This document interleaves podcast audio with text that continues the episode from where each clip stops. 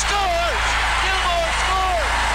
With one oh three left. Off the glass, the left corner to Iginla. Iginla to the left circle. Passing to Yell. A shot. Save made by Yell. Iginla. Rebound. Another shot. They score! The Flames win it! Yeah, baby! They score! And the sea of red erupts. Flames Talk starts now on Sportsnet 960 The Fan. Here's Pat Steinberg and Wes Gilbertson. All right, we are underway this hour. It is Wednesday, April 5th. Welcome to the Sports Drive brought to you by Calgary Lock and Safe. Make patio setup easier for your staff with a key to like system. Just one key to lock all your padlocks and doors. Visit CalgaryLockandSafe.com. Yeah, Steinberg and Wes Gilbertson along with you, coming at you from our Doug Lacey's Basement Systems downtown studio on the Wednesday that uh, so many of us have circled on the calendar for so long, and yet the uh, circle on the calendar feels uh, a little less important after what happened on Tuesday. First of all, Wes Gilbertson from Postmedia sitting across from me. Hi, Wes. Hey, buddy, how are you? I'm doing all right. I'm It- doing all right. It uh, it sort of feels like twenty some guys should have circled last night too. Yeah, that's a good way of putting it. That's uh, well, you know what? Let's dive right in. Let's go inside hockey for Calgary Co-op. Cal and Gary's is the only family of products curated for the tastes of Calgarians, and you'll only find them at Calgary Co-op. And I guess the question that a lot of people are asking, that we're all trying to find an answer for, and not just on the outside, is how the Flames could let that happen against Chicago with everything that that game meant on Tuesday. We knew you didn't you didn't need a magnifying glass to know how much the game against the Jets meant, but what about the game against Chicago and the spot it could put it put you in? And and I'll I'll take this 30 seconds to applaud the Chicago Blackhawks. They played hard, they played their butts off, they played with urgency. They clearly wanted to win that game and, and clearly were ready to snap their losing skid. They lost eight in a row, all in regulation. It was time. I give them all the credit in the world. And don't tell me about players ever wanting to tank after watching the way that they competed against the Flames. Organizations, sure, but the players themselves, that's a perfect example of, of how players never are going to try to lose hockey games. Right. But you know what? Any of what Chicago did is next to irrelevant for me because that game wasn't about the Blackhawks. Tuesday night was was all about the Flames showing up, was all about Calgary's urgency level, was all about their work ethic and all about the type of game they were going to play. And if the Flames match Chicago's urgency and if the Flames match Chicago's work ethic, then it doesn't matter how well Chicago plays or how desperate they played. The Flames win that hockey game. But the problem is they didn't, and they lose a game in regulation to a 32nd ranked team and don't pick up a single win against that team in the regular season. And now here we are, and they've put themselves behind the eight ball for the rest of the season. Regardless of what happens in Winnipeg, they've put themselves on the back foot for the rest of the season because they didn't take care of business in a game that they had no business in not taking care of it. Yeah, it it, it is an inexcusable loss, A- and you're right. Give the Chicago Blackhawks some credit for for the way they battled and the way they worked and the give a hoot that they showed up with. Because if they didn't, you wouldn't have necessarily questioned it. They have a reason to be checked out. Yeah. And so the fact that the Calgary Flames, with everything to play for, could not match the desperation of a team with nothing to play for, it's just it, it it's mind-boggling to be honest. And I know we're going to talk as this entire city is talking today about the potential that the Flames were guilty of looking past the Blackhawks and looking to tonight in Winnipeg. And I'm sure there's some truth to that. But we're talking about a Blackhawks team that beat you twice already.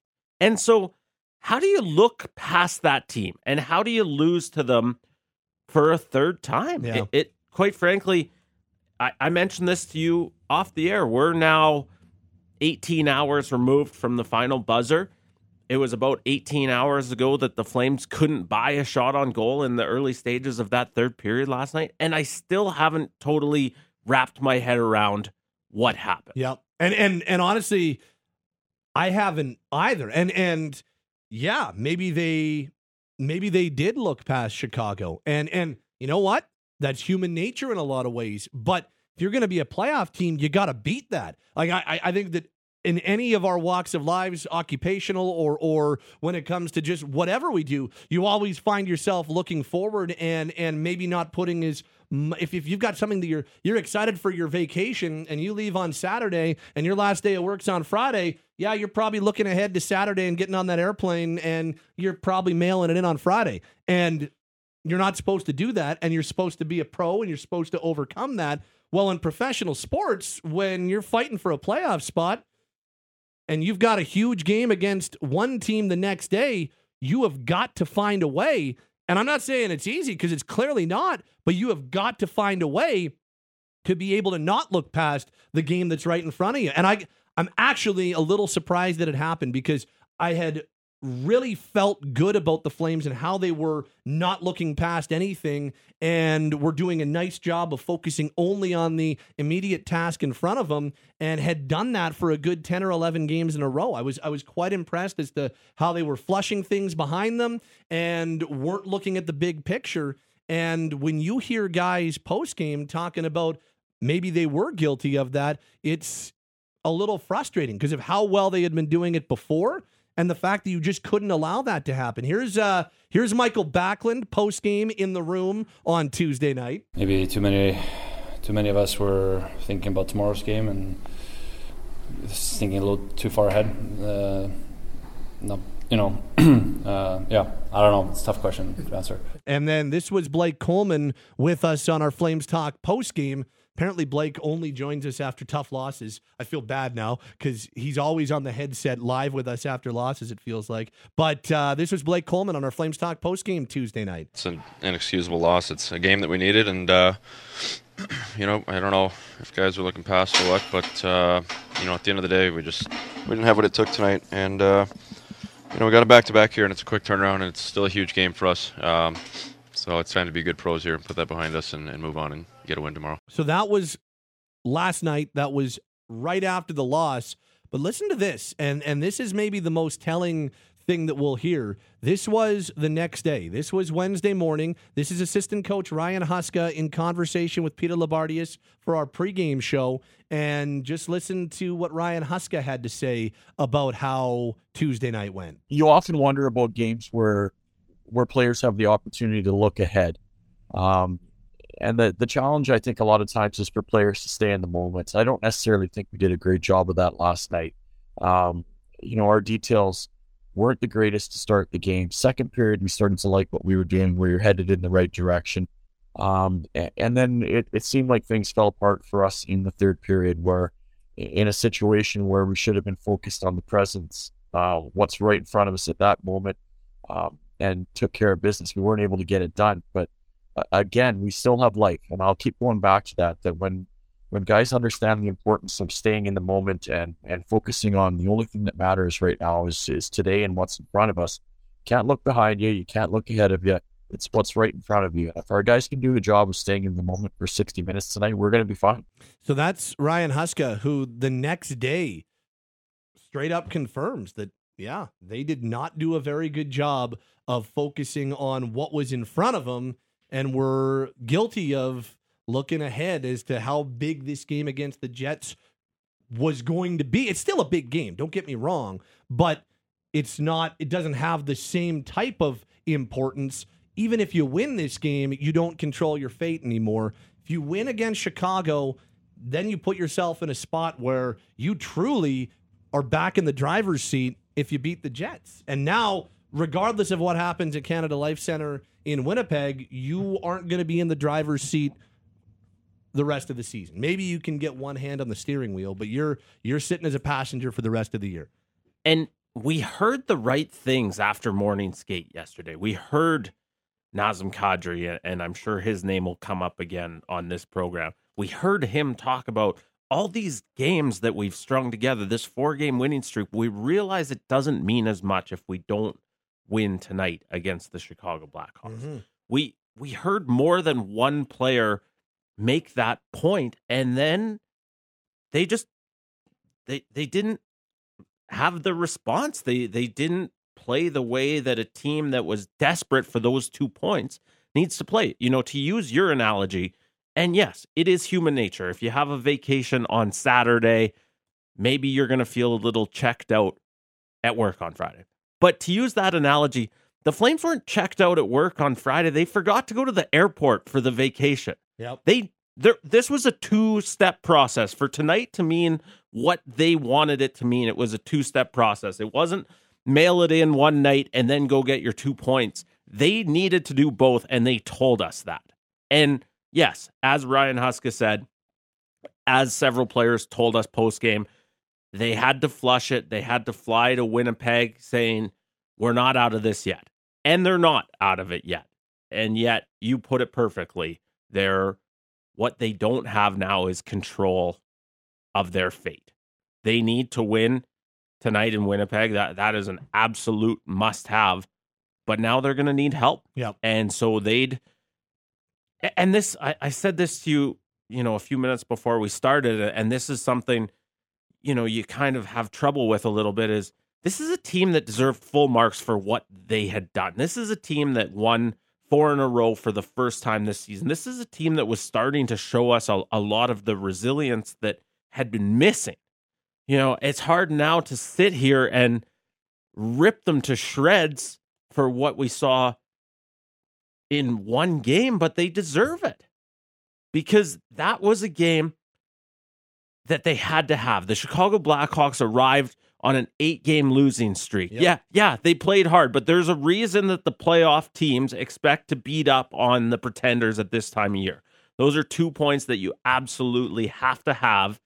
And for the Calgary Flames to board that flight to Winnipeg last night without them, it just, it's one of those that I think they're whatever MoneyPuck has it at today, whatever th- these various sites are pegging it, there's an 85 or 90% chance that we're going to be sitting here talking about that Tuesday night game against the Blackhawks when 16 other teams are starting their playoff push. Yep. They uh that was a massive missed opportunity. And and I got to be honest with you, when they started the game, I thought they looked nervous and and I thought that I kind of even thought to myself, well, them being nervous at the very least means that they understand the importance of the game. So I actually felt good, even even after them going down one nothing. They tied it, and then there's the egregious giveaway that made it two one. But I was still feeling pretty good. The Flames dominated the second period, only scored the one, which you know that's um, a bigger picture conversation that we've heard a lot of through 78 games Sounds familiar. a little bit. uh, it's 2 2 after 40. And then they came out and looked nervous to start the third period. But I don't know, it was like a different type of nervous. And they did not seem like they were present. And you had two of your top players make mistakes that you just can't make in that scenario. I mean, obviously, Kadri getting stripped of the puck, it was one giveaway, then another giveaway, and then Athanasiu, and it's 3 2. And then what? Less than 90 seconds later, um, Rasmus Andersson tries to pinch, misses a puck that it was it wasn't a 50-50 puck. Like that's just not a time when you pinch. It gets over him, and next thing you know, Calgary kid Austin Wagner, good toe drag, beats Mackenzie Weegar, and it's a 4-2 game, and the Flames are, are truly chasing it for the rest of the night. That's that is the best example of a group not being present because that's when you say, okay, nerves, they were so much better than Chicago in the second period. All it took was being in it, starting the third period as the better team, and then going out and asserting and, and starting to turn that tide. And maybe the Flames don't score two goals in the first four minutes like Chicago does, but if they go out and assert, I'm sorry, Peter Mrazek is very athletic and a nice guy and, and an easy guy to cheer for, but they're probably getting one past him if that's the way they start. And they don't. And then they're chasing it for the rest of the night. And that that's the part that I think was the most inexcusable. They had one shot on net in the first 10 minutes of the third period Yeah. last night. In a, not to sound like a broken record, in a must win game against a bleep team, one shot in the first 10 minutes of the third period. It, you just, you can't have it. And so you, you sort of keep trying to digest what we witnessed last night. And I just, you know, if we're following the golden rule, we would have moved on to another topic by now because I, I just don't have a whole lot of nice things Yeah. to say, right? Nazem Kadri looked absolutely lost last night. Chris Tanev looked like he wasn't ready to be back in the lineup. Rasmus Andersson looked like he was trying to do too much. Jonathan Huberdeau looked like a non-factor. And you can go it's not just those four. I could probably list off 10 more guys that just weren't good enough in a game that they had to have. Yep. And so here we are 18 hours later as they get ready for what remains the biggest game of their season tonight in Winnipeg, but it's not win and you're in the driver's seat. It's win. Maybe you're not in the trunk Yeah. That's a good way to put it. because you're like you- you're you're uh you're like the cans after a, a wedding celebration if you lose tonight. Um, your your magic number or tragic number is down to two points or one game if they lose this game in Winnipeg. Uh, it would uh, it would obviously they, they'd still be on the back foot if they win. They still won't be in a playoff spot if they win. But at the very least, it makes the next few games still meaningful. If they lose this one, those final three games in Vancouver, at home to Nashville, at San Jose are playing out the string. And and that I thought 80 81 at least were going to actually truly be meaningful with what we had seen. And I I got to be honest with you, I am still a little surprised. I I shouldn't be. It's like fool me once, shame on you. Fool me twice and 56 times and like shame on me and yet I was still surprised that that's the way things went. And I shouldn't be. Like I, I'm, I'm a little surprised that I'm surprised, but there I am. Like I am quite, I'm still quite flabbergasted that that's what we saw from a veteran group in that situation on Tuesday night, and I do not know what to expect against the Jets from an effort standpoint. It's, it's it's one of those scenarios where I'm I'm really not sure what we're going to see against Winnipeg on Wednesday night. I, I was just scrambling to find the file on my computer, and so I'm going to read a quote that I transcribed yesterday, and, and obviously it's not audio, but this is something that that really struck me that Nikita Zadorov said after the morning skate yesterday morning. He says, "Win the game so we have a chance to fight against Winnipeg tomorrow. That's our mindset. To at least stay in the fight, we need to win the game tonight." And so you weren't I, I get post game there they have to tell you, you know, we still believe, we're still optimistic. But when you hear that comment from Nikita Zadorov after morning skate saying the only way to stay in this race is to win this game tonight against the Chicago Blackhawks, narrator, they didn't. it makes you wonder They didn't. they did not. it makes you wonder what we'll see tonight because yes, you can say all the right things and and you expect to see all the right things. I think it was Rasmus Andersson said post game I expect every single guy to play their best tomorrow in Winnipeg.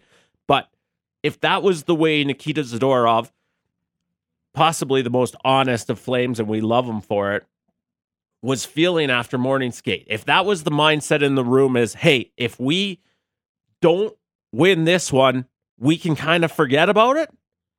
Then how do you get up for tonight in Winnipeg? Yep. And and please don't hear that from me and and mistake that for me saying they would be justified to not get up for tonight in Winnipeg. You know, we we'd better see a, a determined, resilient sort of performance from the Flames. And yet, if that's how they were feeling yesterday morning, do they believe they're still in the fight? Yeah. It's a fair question. And I that's why and then there's some other reasons why I'm a little concerned about what we see in Winnipeg. Um, read you a few texts, 960, 960, starting with this one that says, It felt like a 1 2 series deficit going into the game against Chicago. The Flames lost game four against the Blackhawks because they were looking ahead to game five. Now they're down 3 1, and it feels like an inevit- inevitability, even if they win in Winnipeg. It's a good, that's a good analogy for it because it kind of feels that way now. Um, this says 2 2 going into the third at home against the 32nd ranked team in the league. What happened in that first five minutes, Pat? I don't know for sure, but I think we just took our best stab at it. Um, this from John Flames didn't look past anyone. Their effort and give a damn speaks loud and clear about how much they've thrown in the towel. Tonight will be a blowout. Put your money on a three goal loss. They talk like they care, but Sutter's gone out of his way to put this team in terrible situations. His choice of goalies, his choice to keep youth out of the lineup, has killed them all season long. Uh, this from Wedley. The Flames left Kevin at the airport while flying to Florida, but uh, don't dream it's over. Um, Wedley, if you're looking for the Home Alone plot, shame on you. They were going to Paris. They weren't going to Florida. So if you're gonna if you're gonna bring It was the Home Alone into this, they were going to Paris, it was the start of a of a strong reference. and then Yeah. you really blew it. I'd give credit where it was due because hey, anytime we can talk about Home Alone, let's go for it. but it's Paris. Uh, what else we got here at 960, 960? Um, this says, I know it doesn't look good, but you think the Jets are going to win out? They've got the Avs, Wild, and Preds. I'm not suggesting they are, but the Flames have to win out too. Um, and they, all I'm saying is that they are in a spot where they don't control their own destiny. They, with a win over Chicago, you could easily say uh, that they controlled their own destiny. Yeah, and, now they need help. That now they are absolutely desperate for a regulation win tonight, but it's going to take a whole lot more than that. And yes, you can bring up those teams that the Winnipeg Jets have to play, and yet it's looking more and more like those games might not matter a ton. Colorado in game 82 might not be as scary as it would look on paper. I do want to um, express my heartfelt apologies to Wedley, one of our favorites. And I I am look, I'm nothing but accountable. When I make mistakes, even though I was accurate, they were going to Paris and Home Alone. When I make mistakes, I own up to them. Uh, Home Alone 2, lost in New York, they were going to Florida. So I want to make sure that I apologize to Wedley. Your reference was also correct. And I think it's important to be accountable in this day and age. I don't want to say I'm not apologizing, but if we're going to talk Home Alone, let's stick to the classic. That's a fair point. That's a very fair point. So I, but you know, I just I I jumped on Wedley, and uh Wedley, you were correct as per usual. Just want to make sure that we're. It was Paris in the first one, though. I do think if you're gonna make a Home Alone reference, you should always reference Home Alone.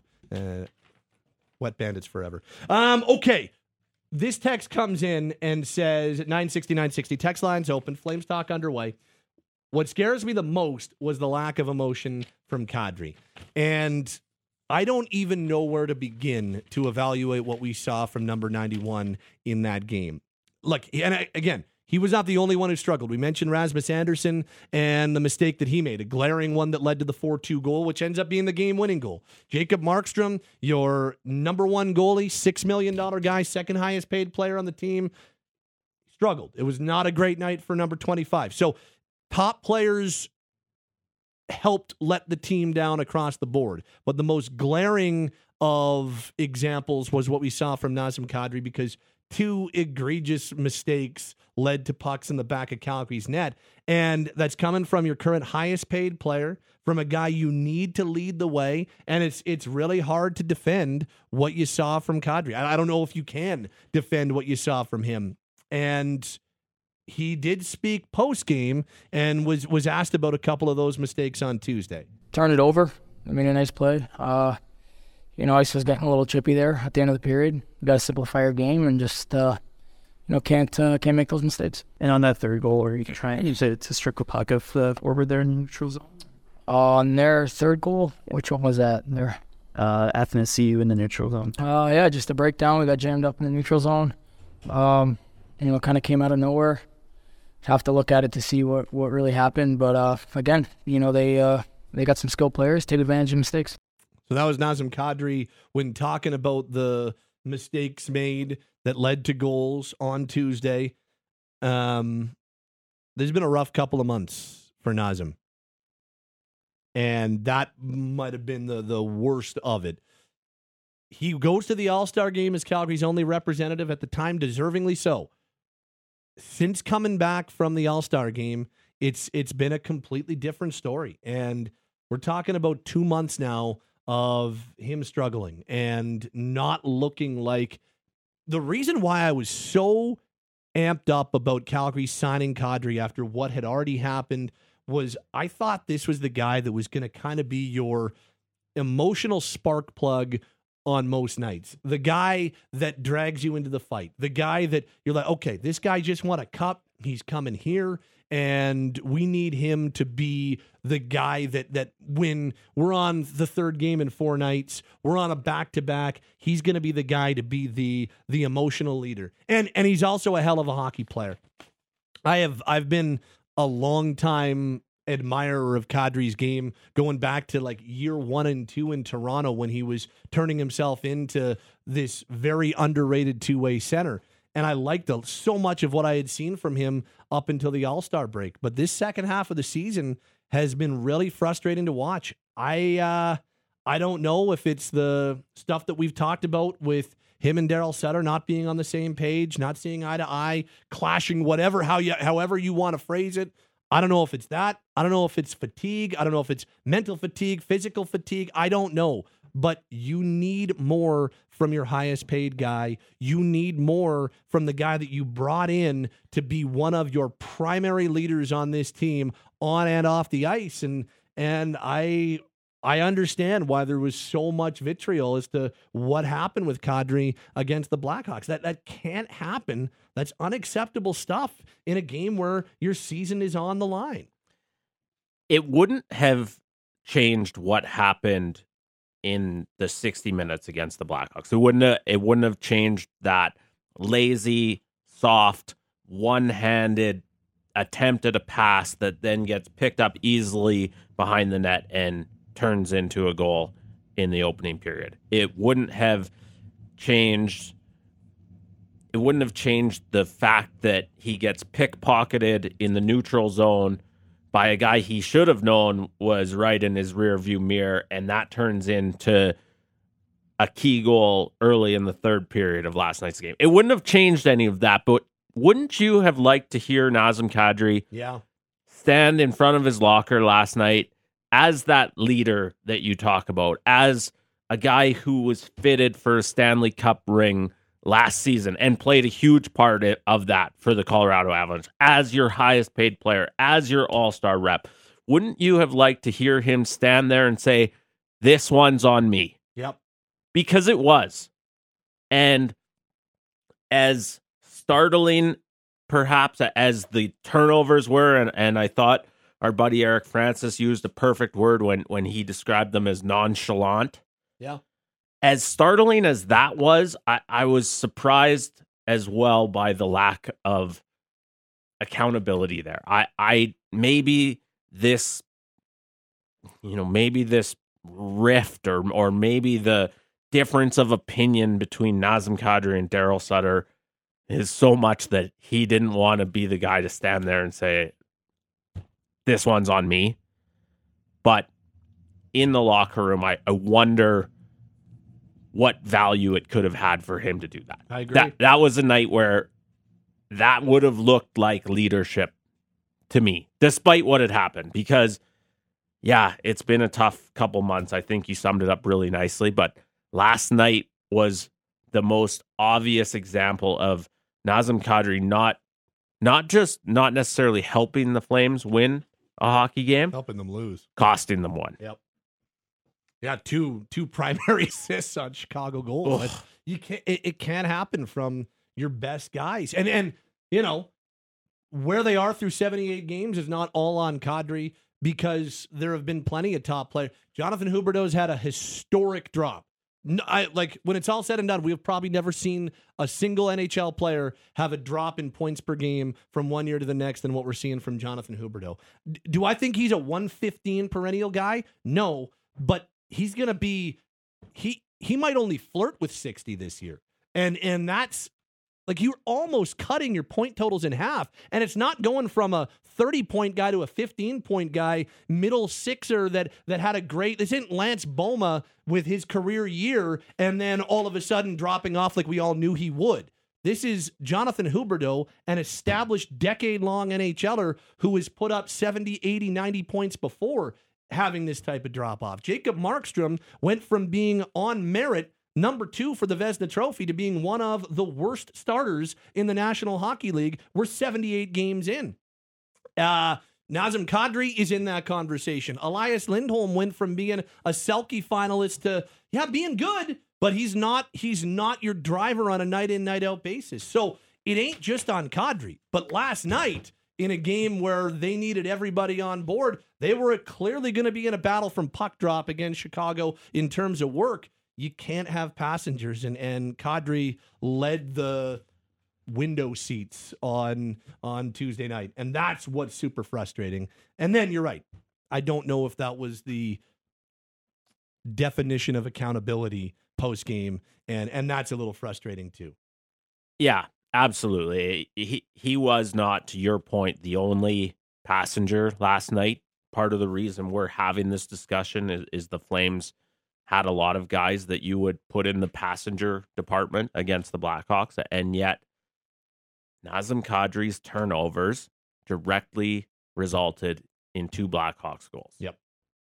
And in a game of massive magnitude, however you want to describe them, if you want to say, well, you, you need a really good game out of your highest paid player, that's accurate. You need a really good game out of the guy that you paid big money for because of his recent Stanley Cup pedigree.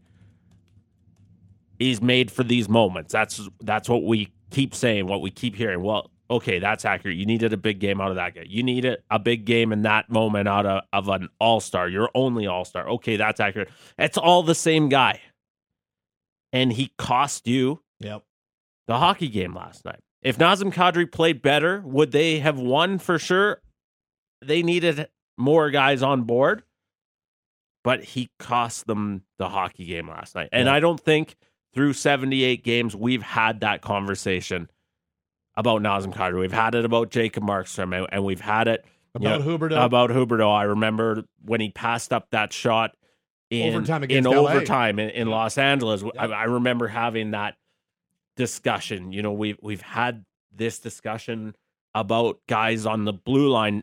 Nikita Zadorov is a recent example of having a really bad game. We've had this discussion about other guys. It's not just us piling on Nazem Kadri, except that today, Wednesday, April 5th, when we look in the rear view, he cost them the hockey game last night. Pat, Wes, there's your look inside hockey for Calgary Co op. With new product families, member rewards, and sale events, you'll find more quality, more savings in every department every day at Calgary Co op.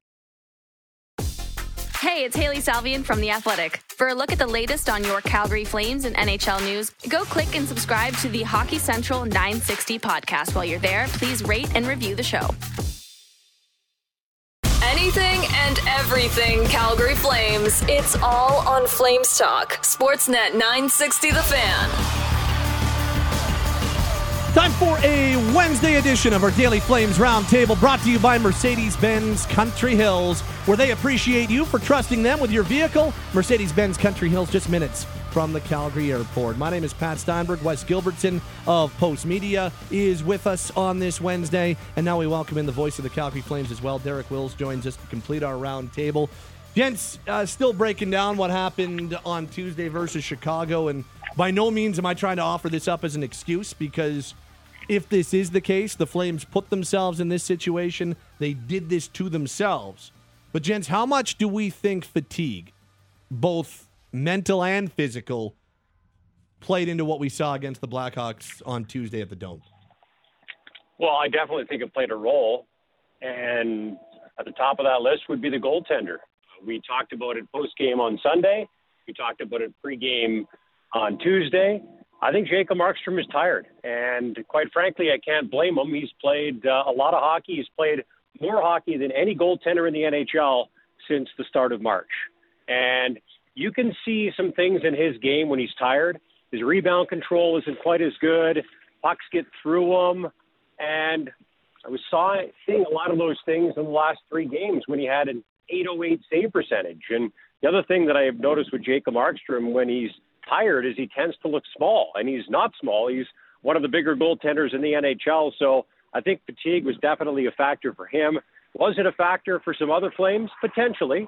I talked to some players and staff who were on that trip to Vancouver last week uh, at practice on Saturday morning, and they all said that they were gassed coming back from that trip. So now this is a team that uh, you know, physically is playing kind of the same type of schedule as everybody else, but mentally, guys, this season has been such a grind for them. More one goal games than any team in the league, more one goal losses than any team in the league, as many overtime and shootout losses as any team in the league, and a head coach who pushes them probably as hard as any bench boss in the NHL. And I think that's led to some mental fatigue. And, you know, they've been fighting tooth and nail to try to get in the playoff race or stay in the playoff race. And I think that can take a toll on you as well.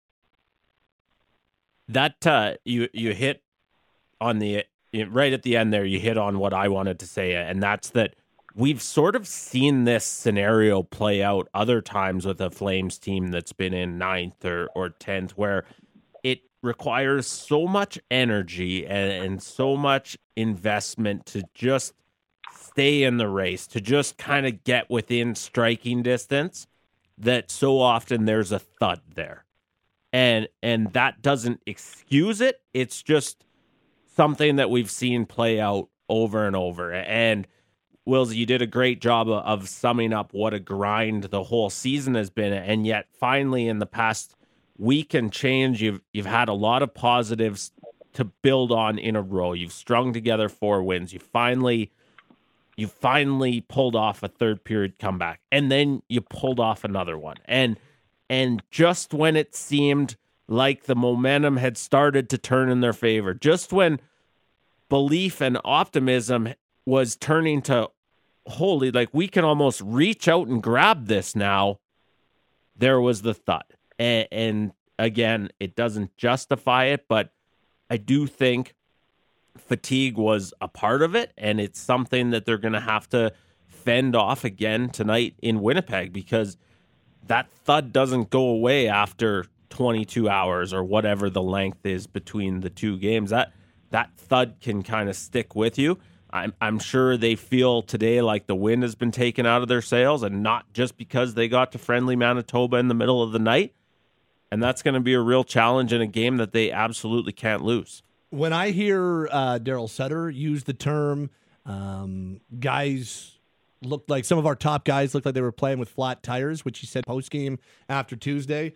That that makes me perk up and take notice when I see some of the um, mistakes that were made that were, let's be honest, they were mental mistakes more than they were physical mistakes. Whether it was Kadri that we talked pretty uh, at length about earlier this hour, Will Wilsey, whether it was Rasmus Andersson's decision to pinch on the 4 2 goal, which usually he doesn't make that read. I, I absolutely believe, I think physically, yes, they're fatigued, and here they are going into Winnipeg, third game, four nights, all that. But I think the physical stuff gets exacerbated by the mental stuff. And I think that chasing since, I don't know, January, like truly chasing since January and being in a spot where every game means so much, win or lose. I, I think that takes its mental toll, and I think it took a toll against Chicago on Tuesday night without a doubt. I, I think that a lot of those mistakes don't happen if you're not a team that has been grinding both physically and mentally for as long as they have. And that's, you know, Wilsey, I asked a question last week, you know, what gives you the most confidence that they can overtake Winnipeg? And what is your biggest concern about Calgary in their final six or seven at the time? And my biggest concern was you've put so much equity and so much effort into getting back into this race. Do you have enough in the tank to be able to get over the finish line and get there? And I we don't know the answer as of yet because there's still four games to go. But that was the biggest concern for me. It remains the biggest concern for me. And I certainly wonder if there was a little bit of that going on against the Hawks at the Dome. I do as well. I mean, the Flames put themselves in a great spot going into last night's game. A season long, four game winning streak. Wes, as you mentioned, you know, after going 75 games without winning a game they trailed in following 40 minutes. They did it back to back games. They started to build belief and confidence and momentum, and we saw some of that swagger that we saw from the group last season when they finished first in the Pacific Division and won a playoff series. And you've got a game against the last overall Blackhawks. And I think if you were to ask some people off the record with the Blackhawks, and I think if you were to ask the majority of their fans, they'd probably rather lose games than win games at this stage of the season because right now they've got, I believe, the third best odds to win the NHL draft lottery. Going into last night's game, they had the best odds at 25.5%. They want to get their hands on Connor Bedard. They just lost Patrick Kane, and Bedard could be a Kane replacement of sorts and could be a star in, in the city of Chicago for the next decade or more. So uh, that win by the Blackhawks probably hurt them and hurt the Flames because the Flames had a chance to move into a tie for a playoff spot with a win last night and I think put some pressure on the Jets in this game tonight. And instead, they kind of let the Jets off the hook a little bit. And to make matters worse, the Predators found a way to beat another division leader last night. So they're hanging around in this wild card race as well. So, yeah, I, I do think fatigue was a factor, first and foremost for the goaltender, but uh, maybe for the group as a whole as well.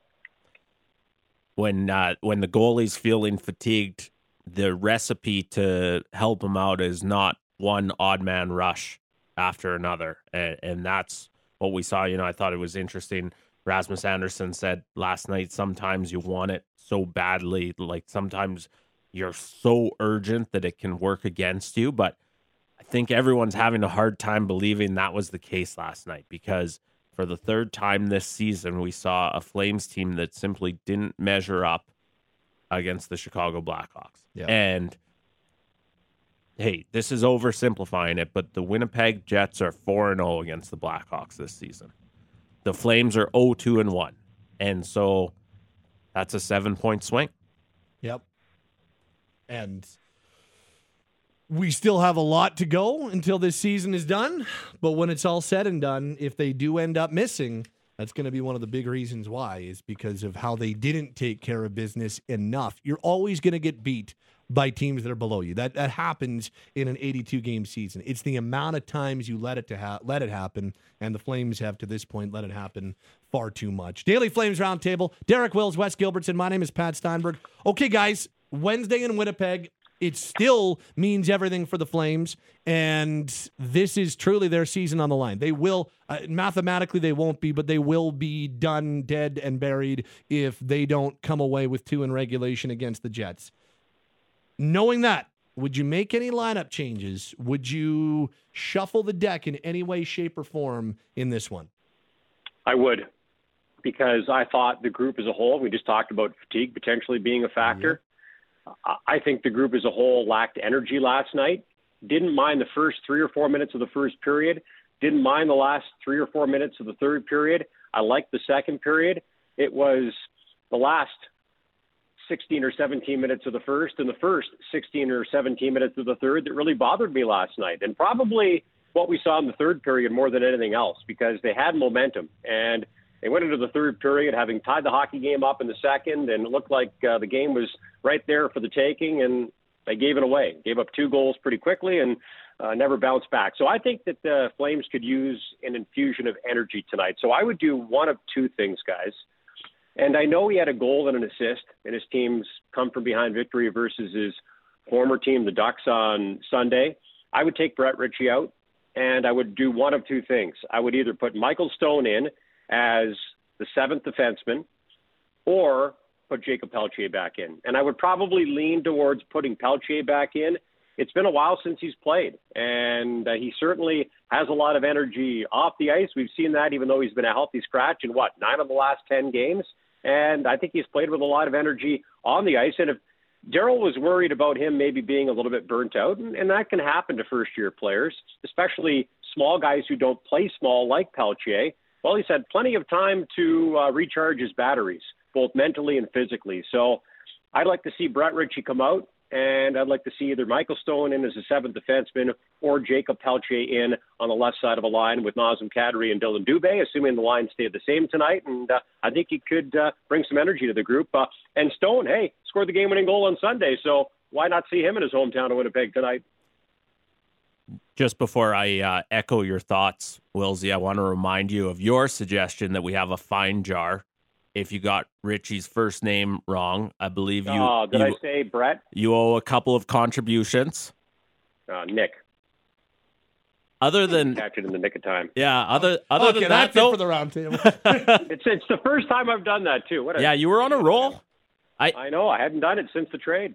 I, I like both of your ideas, and, and you know what I would say is I'd be looking for a way to achieve both of them. I think Jakob Pelletier can really help tonight. He's a a guy who's had a whole lot of time to recharge his batteries, to stew about what was not a great outing for him in the one game in this stretch that he did play.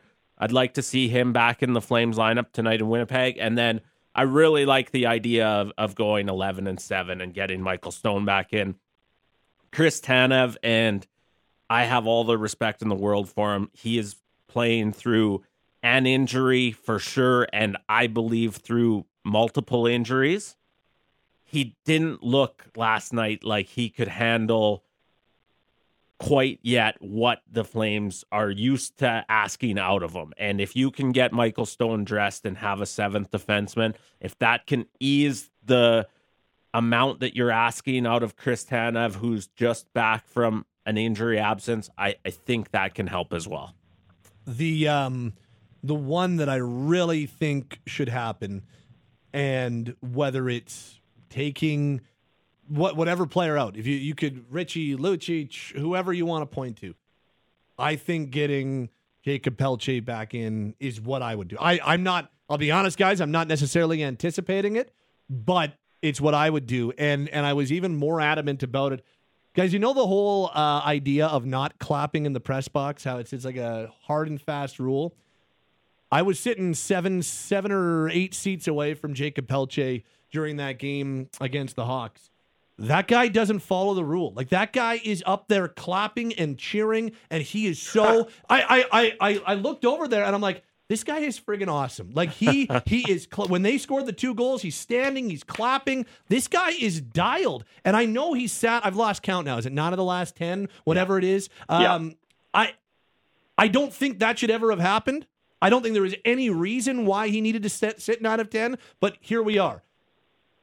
I think he should be in against Winnipeg because the energy and the enthusiasm and the jolt that Jacob can bring to a lineup is exactly what I think this team needs right now. They looked like they were dragging ass. They looked like they were very, very close to running on empty. And now they've got the second half of a back to back with their season on the line put the kid in and get yourself some energy, get yourself some enthusiasm, and see if he can add just a couple of uh, little ticks on that on that meter as to whether your tank is full or empty. What do you have to lose at this point? Uh, so yeah, he'll be rested.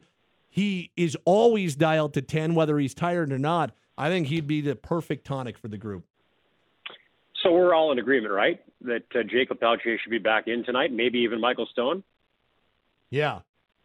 I'm not convinced that's going to happen. No, I'm not Are you? either. I'm I'm not anticipating it. I mean, Daryl Sutter loves older players that he feels like he can trust.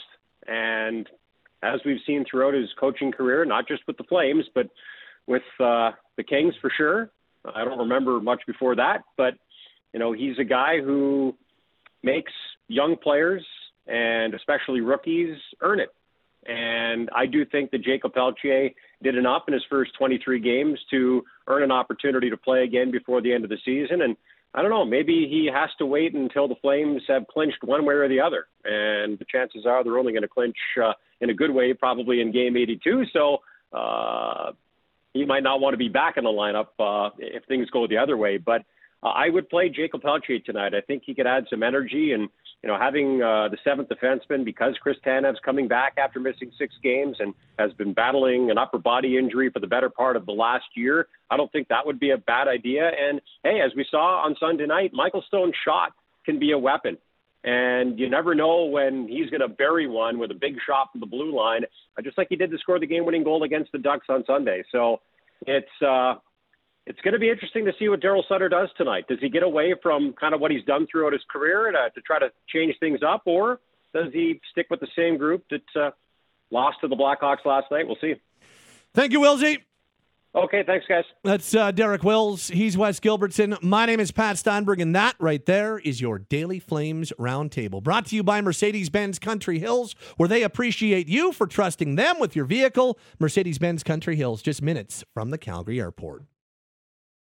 Hey, it's George Russick. And Matty Rose. We host The Big Show with Russick and Rose. If you miss us weekday mornings on Sportsnet 960 The Fan, first of all, shame on you. Second of all, download the podcast on demand. So many places that you can find the podcast, wherever you get your favorite NHL, NFL, CFL, MLB, the stories that sports fans in Calgary want to hear. We got it for you. We are The Big Show.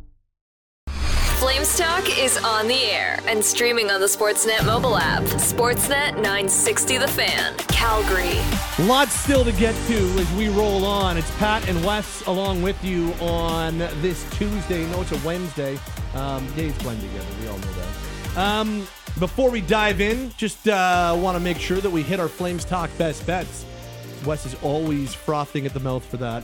Flames Talk Best Bets brought to you by Bodog.net. Find your next favorite game at Bodog.net. Hashtag make a play. Free play only. 18 plus. Play responsibly. Um, went one and two on Tuesday. Went we're so close to three and zero, but we went one and two. But I'm not making excuses. Uh, we did hit Auston Matthews over four and a half shots. We did not get Mikael Backlund over three and a half. He finished at three, nor Jonathan Marchessault over two and a half. He finished at two. Very annoying, but nonetheless, uh, we are. That makes us uh, two and three on the week going into Wednesday. I got to be honest with you. I have nothing for the Flames Jets. I have nothing because I don't have a hope in hell of understanding or projecting or trying to figure out what we're going to see at Canada Life Center in Winnipeg. I don't know. I have no feel, so I'm exercising my right to abstain from betting on the game between the Flames and the Jets because I just don't know, Wes. Ah, I'm disappointed. I just. You know what? I get it. My I- best I bet. it. My best bet on the Flames and Jets is just go to the next game. Go to another game. So what do you got for us? I've only got one for you. I've uh, got Connor McDavid. I'm going to go. I, I you Who? know what? I'm, I I might. I'm parlaying McDavid over three and a half and an Oilers regulation win in Anaheim. That's that's my play. You can get it up to around plus one fifteen, plus one twenty if you do that. So I'm I'm going McDavid to go over three and a half shots and the Oilers to win in regulation. But my best bet is McDavid over three and a half shots. Okay. Okay. And, and sorry, I, I must have just blacked out for a second. What do you have on the Jets Flames game? My best bet for the Flames and Jets is don't bet it. That's my best bet. You heard it here first. and you know what? I won't count that as a win, but you can't win or lose if you uh, don't bet the Flames and Jets. Honestly, I just I don't know what I don't know what to think about this game. I don't I don't know what we're going to see from the Flames.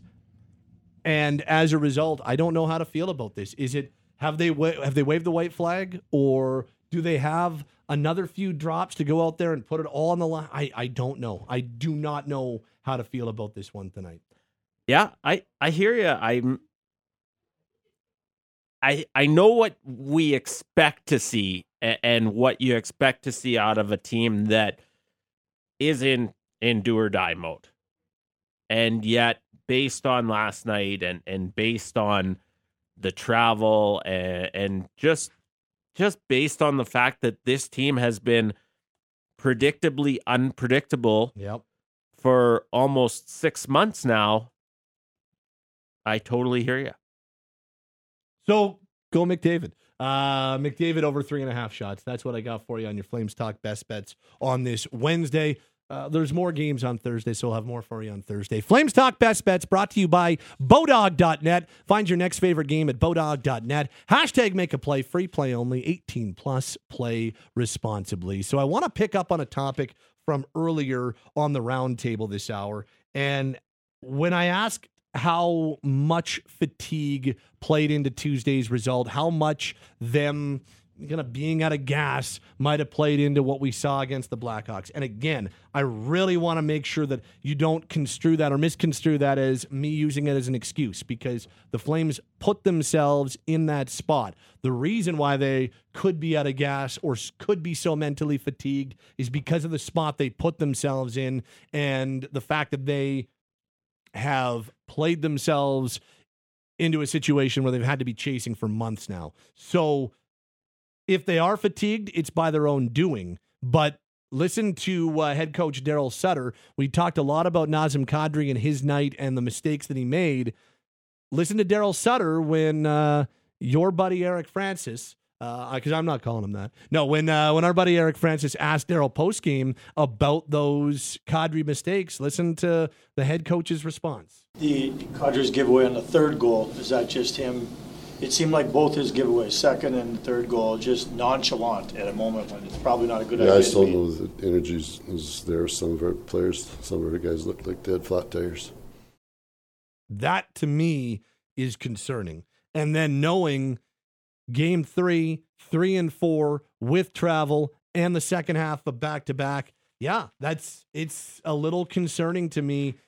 And I that's part of why, as much as most of the time, because as I texted you on Tuesday night, how on brand would it be for the Flames to lose that game against Chicago, go into Winnipeg, play a damn good game, and beat them 3 2 in regulation? It would be very on brand for what the season has been. And it would still be on brand if that's what we saw in game 79.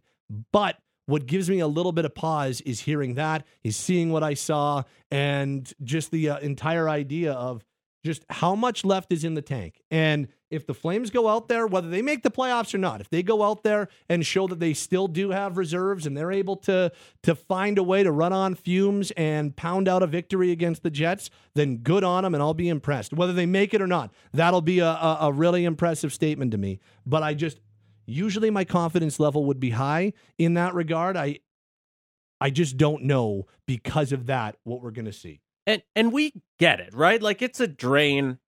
I'm sure you feel drained at game 79 of a season. I know I feel drained at game 79 of a season. And we don't we don't exercise. So, you know, we're not the guys out there putting in the work. I understand why they're feeling drained, especially as Derek put it in the last segment because it's been such a grind of a season because mm-hmm. you know it, it's felt like such a slog at times and yet if we don't see that effort that sort of desperation and urgency and, and whatever word you want to use for it tonight in winnipeg they're going to have a whole lot of time to relax starting a week from now.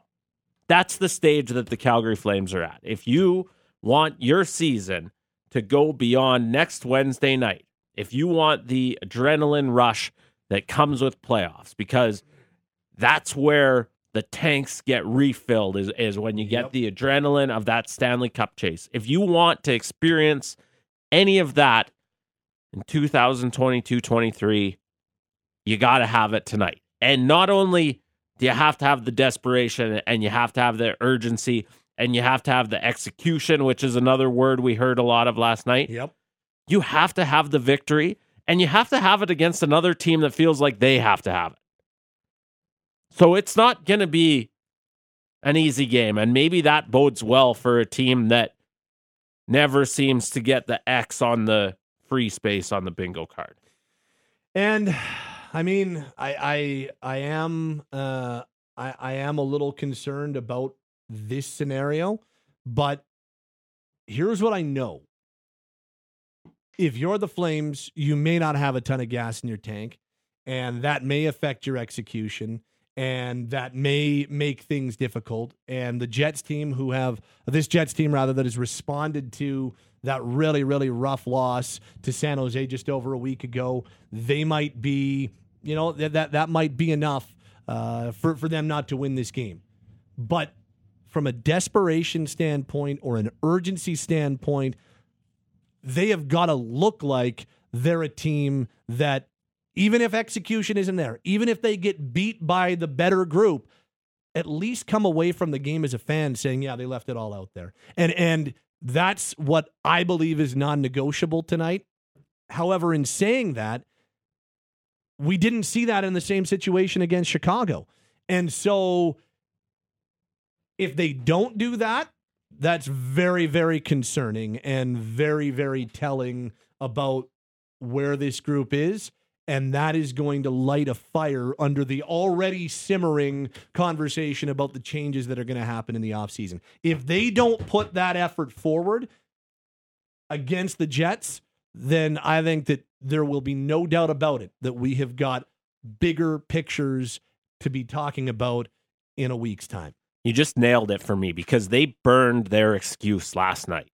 Yeah, we can we can say they were fatigued. Daryl Sutter said they were fatigued. They had we should have asked them how many flat tires because if we're talking about your standard four wheeler, at least half the tires felt flat to me last night. And so you've burned the excuse. And tonight would be the night that it might be excusable. I don't know what time the Flames got to Winnipeg, but it must have been two two thirty in the morning. This is a tough back to back. You're coming off a deflating loss, yada yada yada. You still need that desperation and that urgency because of the stakes and because last night when you couldn't use any of that as an excuse, mm-hmm. you didn't have it. It's going to be fascinating. It'll tell it, it will absolutely tell us a lot. Yeah, it will.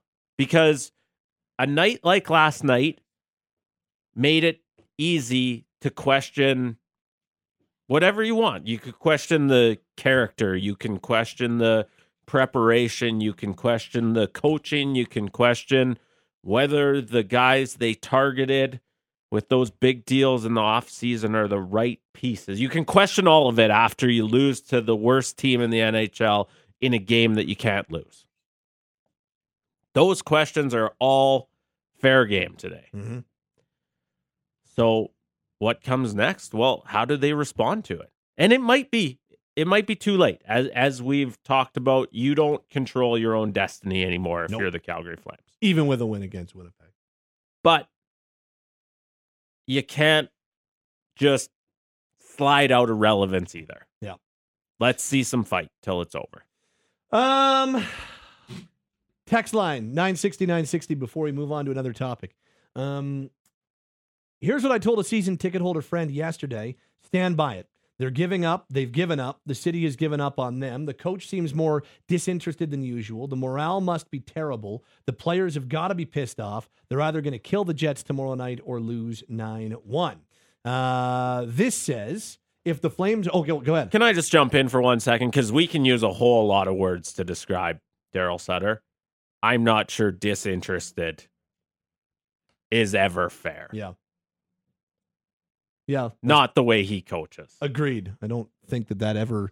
Uh, I don't think he's ever not dialed to ten. He's been comes to his accused of a lot, Yep. but disinterest, I, I think, I'm not sure that's the right term. Yep. In fact, I'm sure it's not the right term. Uh, this says I don't get the athlete fatigue thing. They play under 20 minutes in a game. Sure, they get in later to Winnipeg, but then sleep all day. They don't get up for a day job. Go play hard. Uh, I think it's a little easier said than done. Um, you go pound your body for 82 games. These guys are millionaires. And they the, the criticism that they take from you, the criticism they take from Wes, the criticism they take from me is all part of what goes along with being a millionaire athlete. And, you know, there are limits. We don't attack them personally, we don't go after their families. But what they do on the ice, where they're paid six, seven figures and are in the top 0.1% of human beings making money on the planet, what goes along with the territory is criticism. And, and uh, praise when it's warranted, criticism when it's warranted. But at the same time, these are human beings that pound their body for seven months a year. It it is not that comparison. Um, is eh, and I'm not look. I'm not saying that if you're a construction worker or if you do hard le- like of course I'm not saying that they do it any any better or um, it's any more difficult.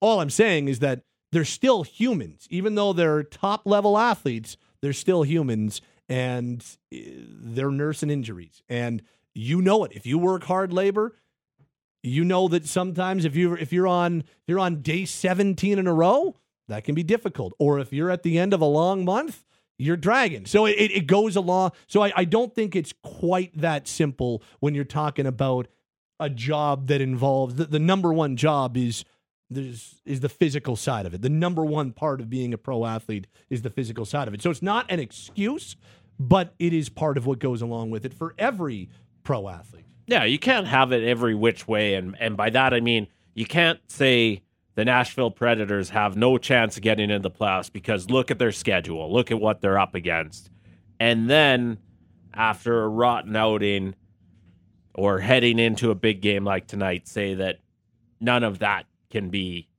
a factor. Mm-hmm. Now, part of why they're paid millions and part of what you expect is that they're able to persevere through that. So it's not as big of a factor, but it's a factor. Uh, this says uh, Flames will not need to Flames will need to not only win this one in regulation, but they'll now need a lot of help from some other teams down the road. This team put themselves in a crap position, absolutely. Uh, this says if the Flames are on fumes, digging deep, what does it matter if they make the playoffs? Uh, this says um, Pelletier should have been in last night. Signing Daryl over the summer was the biggest mistake. The vision of this franchise and what to expect for the next decade is bleak. Just boneheaded decisions behind the bench with players who clearly don't give a darn. Um, and this says there's no reason why 17, 22, or 27 should be playing. Put in Pelletier. I do, going back to our roundtable topic, I do think whether they do it or not, and I don't really and I'll be surprised if they do, as much as I think that they should. Um, putting Pelletier in, I think, would give a big time shot in the arm to this group. And a shot in the arm when they need a shot in the arm seems like a good decision to me. Yeah, absolutely. And yet, I think, and I, I believe I'm just echoing what you've already said.